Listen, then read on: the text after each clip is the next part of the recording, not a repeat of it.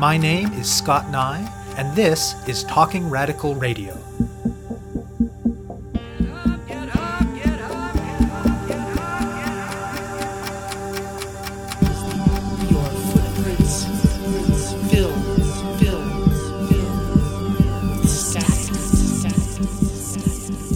Hello and welcome to Talking Radical Radio, where we bring you grassroots voices from across Canada. We give you the chance to hear many different people who are facing many different struggles, talk about what they're doing, how they're doing it, and why they're doing it, in the belief that such listening is a crucial step in strengthening all of our efforts to change the world. On this week's show, I'll be speaking with Carol Martin and Sophie Morasty. Along with being one of the poorest neighborhoods in the country and being stigmatized in pretty much every way an urban neighborhood can be, Vancouver's Downtown Eastside has also been described as ground zero for violence against Indigenous women. Who better, then, to describe the injustices that are the basis of the violence that Indigenous women and girls face, and to articulate the steps we all must take to eradicate that violence, than the Indigenous women of the Downtown Eastside? The Downtown Eastside Women's Centre recently facilitated a community process in which one hundred thirteen Indigenous women and fifteen non-Indigenous women from the neighbourhood participated, shared, discussed, and decided. They brought together their insights, their stories, and their challenges, and identified the changes that they see as necessary to bring about justice. The process was funded with money from the National Inquiry into Missing and Murdered Indigenous Women, and its results will be submitted to the inquiry. Unlike most of the seemingly endless stream of research done in and about neighborhoods like the Downtown Eastside, this process was not imposed by outsiders, but was guided and enacted at every step by women from the neighborhood, mostly Indigenous women. A report based on this process, called Red Women Rising, Indigenous Women Survivors in Vancouver's Downtown Eastside, was published at the beginning of April. It can be downloaded from the Women's Centre's website at D E W C dot C A. One premise of this project is that the violence that Indigenous women face cannot be understood in isolation. Rather, quote, individual experiences of violence are inseparable from state violence, including loss of land, forced poverty, homelessness, child apprehension, criminalization within the justice system, and health disparities, end quote. In each of these areas, the report brings together the words of the women who participated in the process with a review of relevant published research. The violence that women face in the Downtown Eastside includes the many, many ways that the Canadian state and settler society have harmed and continue to harm Indigenous women. Everything from criminalization of land defenders, to the theft of children, to lack of affordable housing, to police harassment, and much, much more. A key feature of the report is the inclusion of the stories of many of the women told at length and in their own words. Even without the accompanying research, these powerful stories cut to the core of what Canada is and the gendered colonial violence it's based on. Another key goal of the project was to centre the ways in which the Indigenous women in the Downtown Eastside refuse to be statistics or stereotypically passive victims. Rather, it makes visible their active, ongoing work not only to survive, but to support each other and to push for change. The report includes two hundred recommendations, including thirty-five key recommendations that were brought up repeatedly by participants. Today's interviewees identified the first two of those as particularly crucial: recognizing full Indigenous jurisdiction over the land and lawmaking, and restoring the roles that Indigenous women traditionally held in leadership, in keeping knowledge, and in holding title to the land in many nations. Other recommendations include tackling sexism in the Indian Act, ending the apprehension of Indigenous children, holding police accountable for violence, strengthening tenant rights, raising social assistance rates, introducing and expanding various Indigenous services in the Downtown Eastside, and much more. Taken together, they not only point towards what must be done to end violence against Indigenous women, but they suggest how centering the voices and struggles of Indigenous women would lead to a more fair and just society for all of us.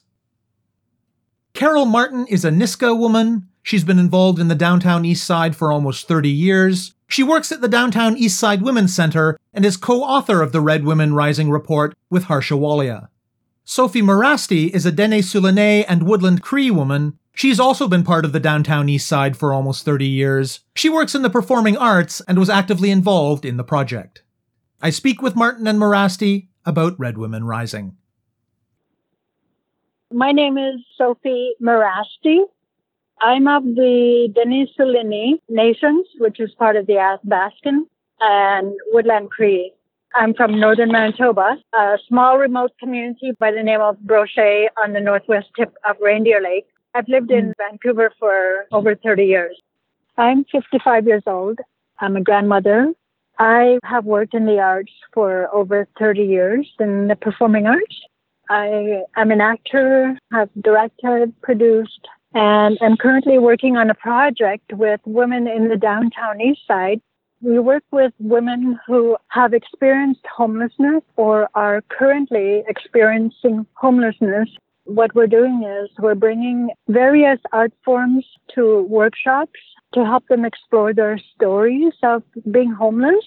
And for me, it's a real going concern because homelessness is one of the issues that surround missing and murdered Indigenous women and girls in this country. And a lot of women live in very impoverished states, and being homeless leaves them vulnerable to all kinds of things.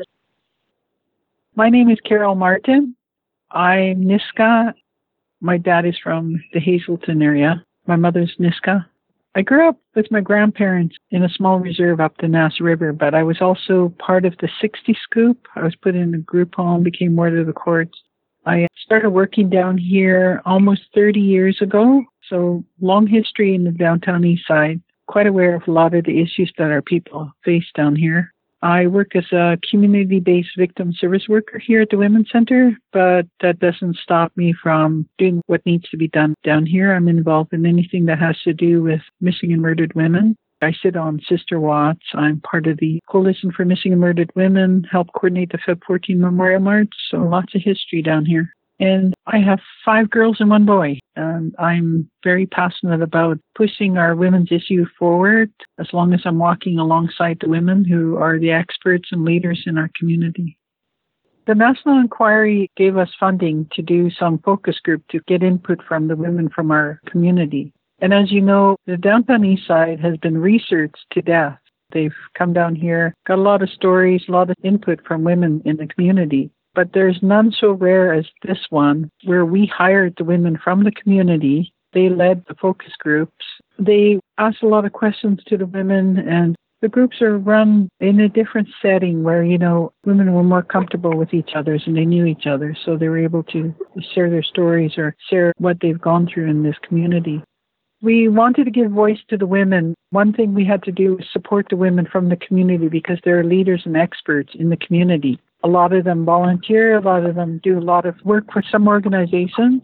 So where else do we get the truth about what women are really dealing with? So the Red Women Rising is unique in the sense that all this raw data that's been collected is all put together in one booklet so that people can have access to the real lives, real stories of women from the community. And anything that has to do with violence or poverty or anything that contributes to our life, this has been all put together in here with so many recommendations, but the key recommendations that have been compiled together, you know, because of so many women coming together, similar to what other women have spoken about. And this book is our submission to the National Inquiry from the women, yeah, so, from the experts. Yes, the data that Carol is talking about, there were a few of us facilitators that had a set of questions that we asked the women in focus groups. And we recorded their input. And so all of the statements and the stories come directly from the women themselves. And a lot of them are family members of missing and murdered Indigenous women as well. And so it's quite comprehensive and it's amazing. Like, I mean, really, it's raw material that is difficult to read because the stories are heartbreaking. So basically, the stories and the comments and the recommendations all come from the women from the Downtown East Side of Vancouver. Yeah, about one hundred thirteen Indigenous women and about fifteen non-Indigenous women. When women are all together down here, a lot of them are isolated from families or ostracized. So they create their own family. Families of the Heart, it's called. And as you know, that's really um, important part of women, especially from down here. And yeah. As you also know that this area here is known as the ground zero for violence against Indigenous women. So women down here are no longer, they're not silent victims or statistics or stereotypes. They're leaders. They're women who are the experts. Anytime researchers come down here, anytime a story is taken, what happens is it gets re-edited, it gets redefined, it gets reshaped, it gets changed. So the contents of it gets lost. Yeah. Anything that impacts our lives gets lost somehow, especially when organizations use them to apply for funding. When you want to talk about violence against women, this book is real. It's telling you the full story of women, the impact of what they've endured and what they continue yeah. to. You want to talk about violence against women, we have to talk about those little details too that makes a difference in our lives. We're tired of being polished up and filtered through to be conditioned a certain way so that money can be applied for. And so when you look at this, realize that this is real. The attitude and the conditioning of people and how they look at us needs to be changed. People who read this, you got to question yourself too. What comes into your mind when you read this? What do you think about when you see Red Women Rising? What does that mean to you? What kind of feelings are being brought into your body? Our whole system and our society needs to change also, and they need to heal, because I think Canada has done such a huge job of smearing our image, whether it's yes. media, the movies, stories, books, especially down here. What do people hear about the Downtown Eastside? They hear about drugs, violence, prostitution. Mm-hmm. So when people read stories like this, that's a human being you're listening to or reading about. That's a woman trying to survive in the thick layers of stereotypes, stigmatization, racism, discrimination. An image of who we are has been painted over the years. We are only seen as this. And it's not just violence against women that we're dealing with. It's not just from men. It's from women. It's from organizations. It's from police. Everywhere we go affects our lives. And racism is killing us. Stereotype is killing us. The labels are killing us because we get treated as less than, because the system has spent so many years painting this negative image of who they want us to be seen as. So this book here is about who we are. What Carol is talking about is the systemic racism and the violence against women is all by design. I believe that it all goes back to colonization and how Indigenous people have been displaced and dispossessed of their land and disenfranchised. In Canada, there's so much discrimination or ignorance. Many non-Indigenous people will say that they didn't know this had happened historically. The legacy of residential school, the Sixties Scoop, the disenfranchisement of Native War veterans, for instance, who had gone to the war and then come back and were not allowed to live on a reserve, so their status was taken away from them. There are so many different types of injustices historically, and a lot of people still are surprised to find out that all this happened to us, that the Canadian government has been committing cultural genocide against us. The education system, the residential school, substandard education was taught in those places and much abuse. And then there's the health system. All of these things have set us up to be traumatized and to not function as well as we could. You know, families have had children taken from them on the basis of them living in poverty. But poverty in our Indigenous communities is another design to keep us down. When I told my story, I had enough of living in shame and living in fear and not speaking up because of the violence that I had faced in my own life. And I found my voice in my work as an actor. But had I not found a way to speak about and express myself, I might have very well ended up as one of the missing and murdered Indigenous women and girls, because I did not have the support that I needed for many years to improve the quality of life for myself. And anybody who's lived through various traumas and losses, which is a lot of our Indigenous people, would struggle. Any human being, Indigenous or not.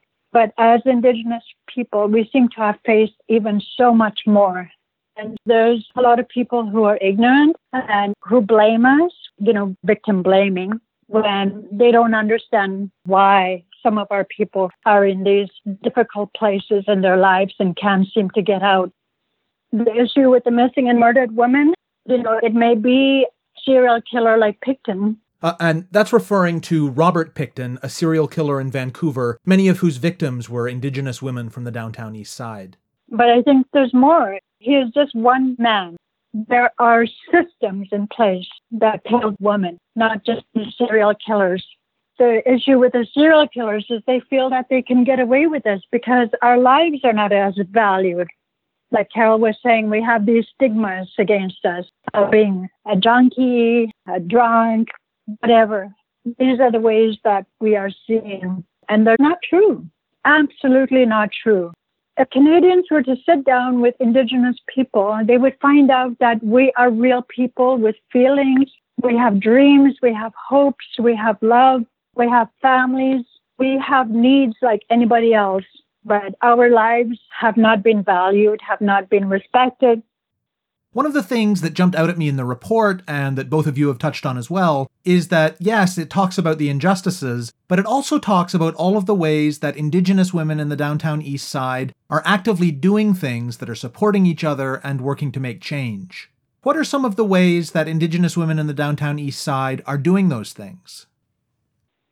The book is a very powerful first-hand realities of violence, residential school, colonization, land resource extraction, family trauma, poverty, labor, housing, child welfare, being two-spirited, police, prison, the legal system, the opiate crisis, healthcare, and so much more.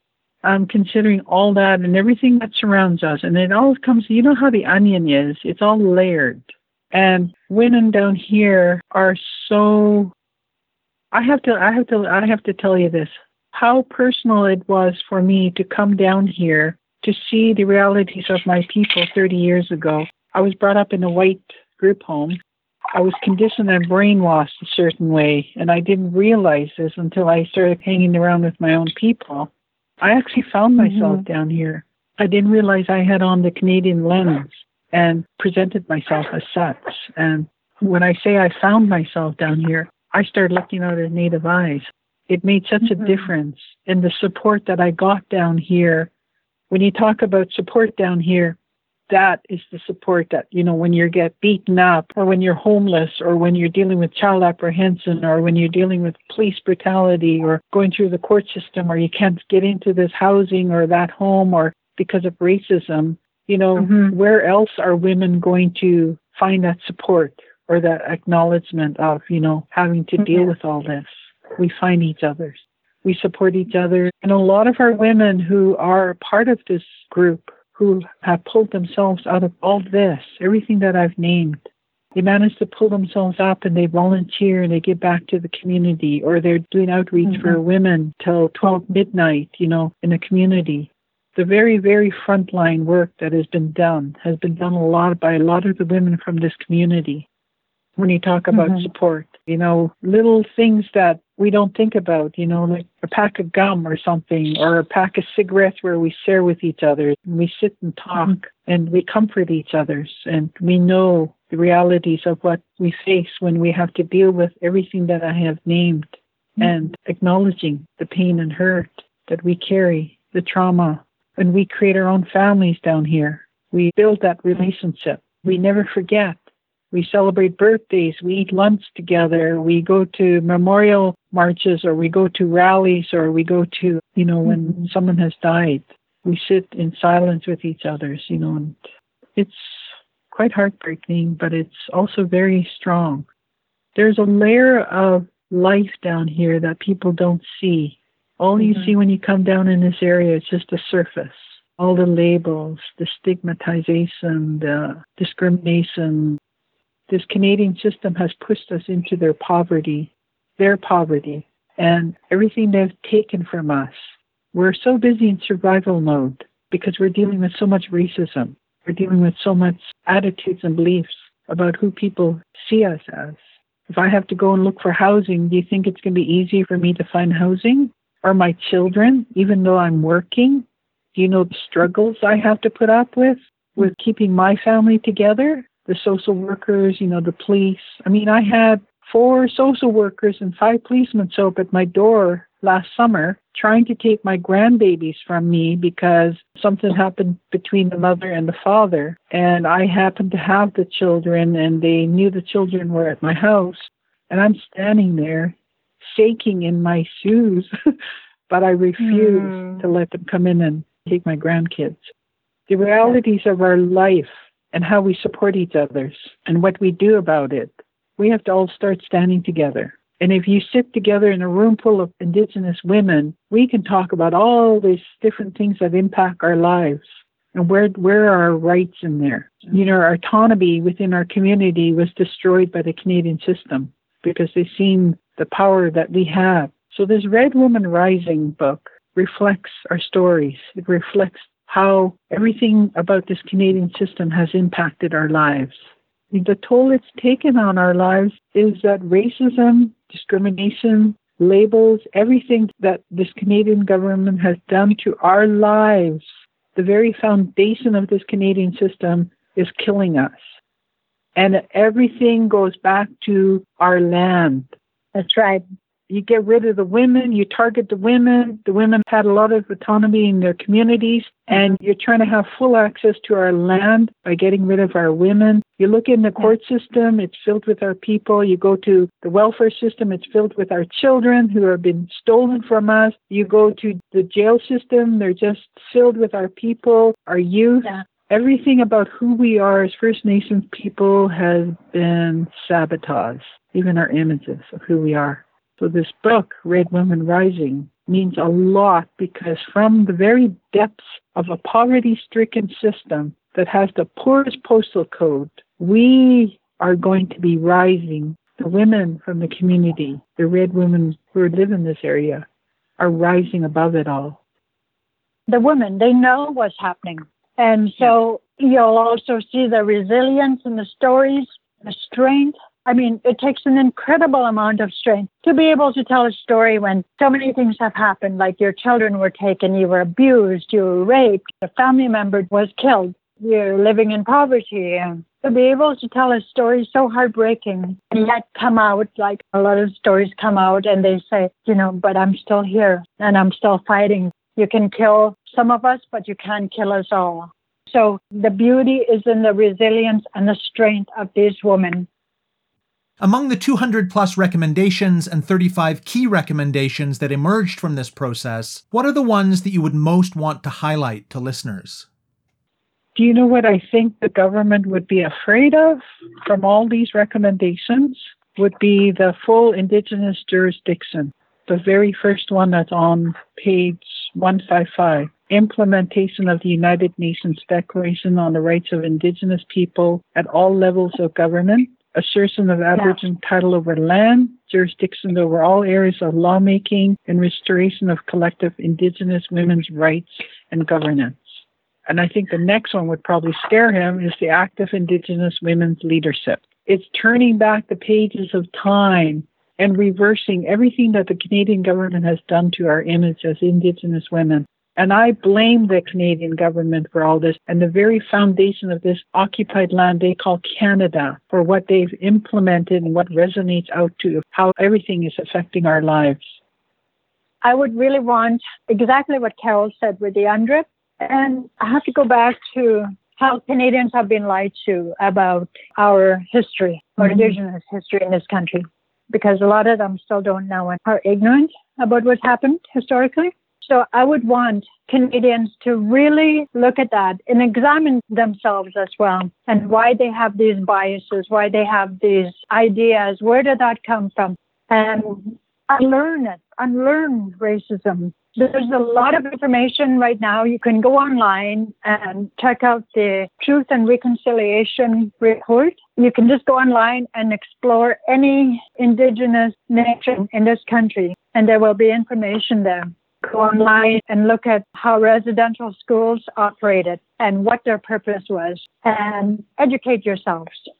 I think awareness is the first step in opening up the minds and getting rid of these stigmas, these discriminations, and these lies about us. What else connected to the Red Women Rising project would you want listeners to understand? I would just like people, if they do have the opportunity to read the book, to focus on themselves too when they're reading it, what they're thinking about, why they think this mm-hmm. way, where did this thought come from. People outside the circle of our lives need to also change. They need yeah. to refocus, and they need to remove those lenses that have been put in front of them. And they need to look at what is happening. Why is it happening? Start questioning themselves about why they feel the way they do. And to be honest, and when reading this report, you know, listen, read. Read it as many times as you have to, and question yourself about a lot of why we feel the way we do. Just yeah. want people to start planting a little seed of change in how they look at us. Yes. And on that note, I also think it's important that Canada, Canadians participate in this process of reconciliation, because they can't expect us to do all the work. They have to participate. One good example of reconciliation, it was in an article I read somewhere, a rancher has given the land back to the Indigenous people, the land that he was ranching on, and he gave it to the neighboring reserve. I mean, that is an example of true reconciliation, sharing the resources. Well, we're busy picking up lives down here. We have a lot of defenders of the land out there, protecting our land yeah. and our water. Question yourself about why these things are happening. Find out. Don't just assume, and don't just take someone else's story about why we're doing what we do. It's time for change to start taking place. Yeah. And start supporting issues, especially with the missing and murdered Indigenous women and girl issues.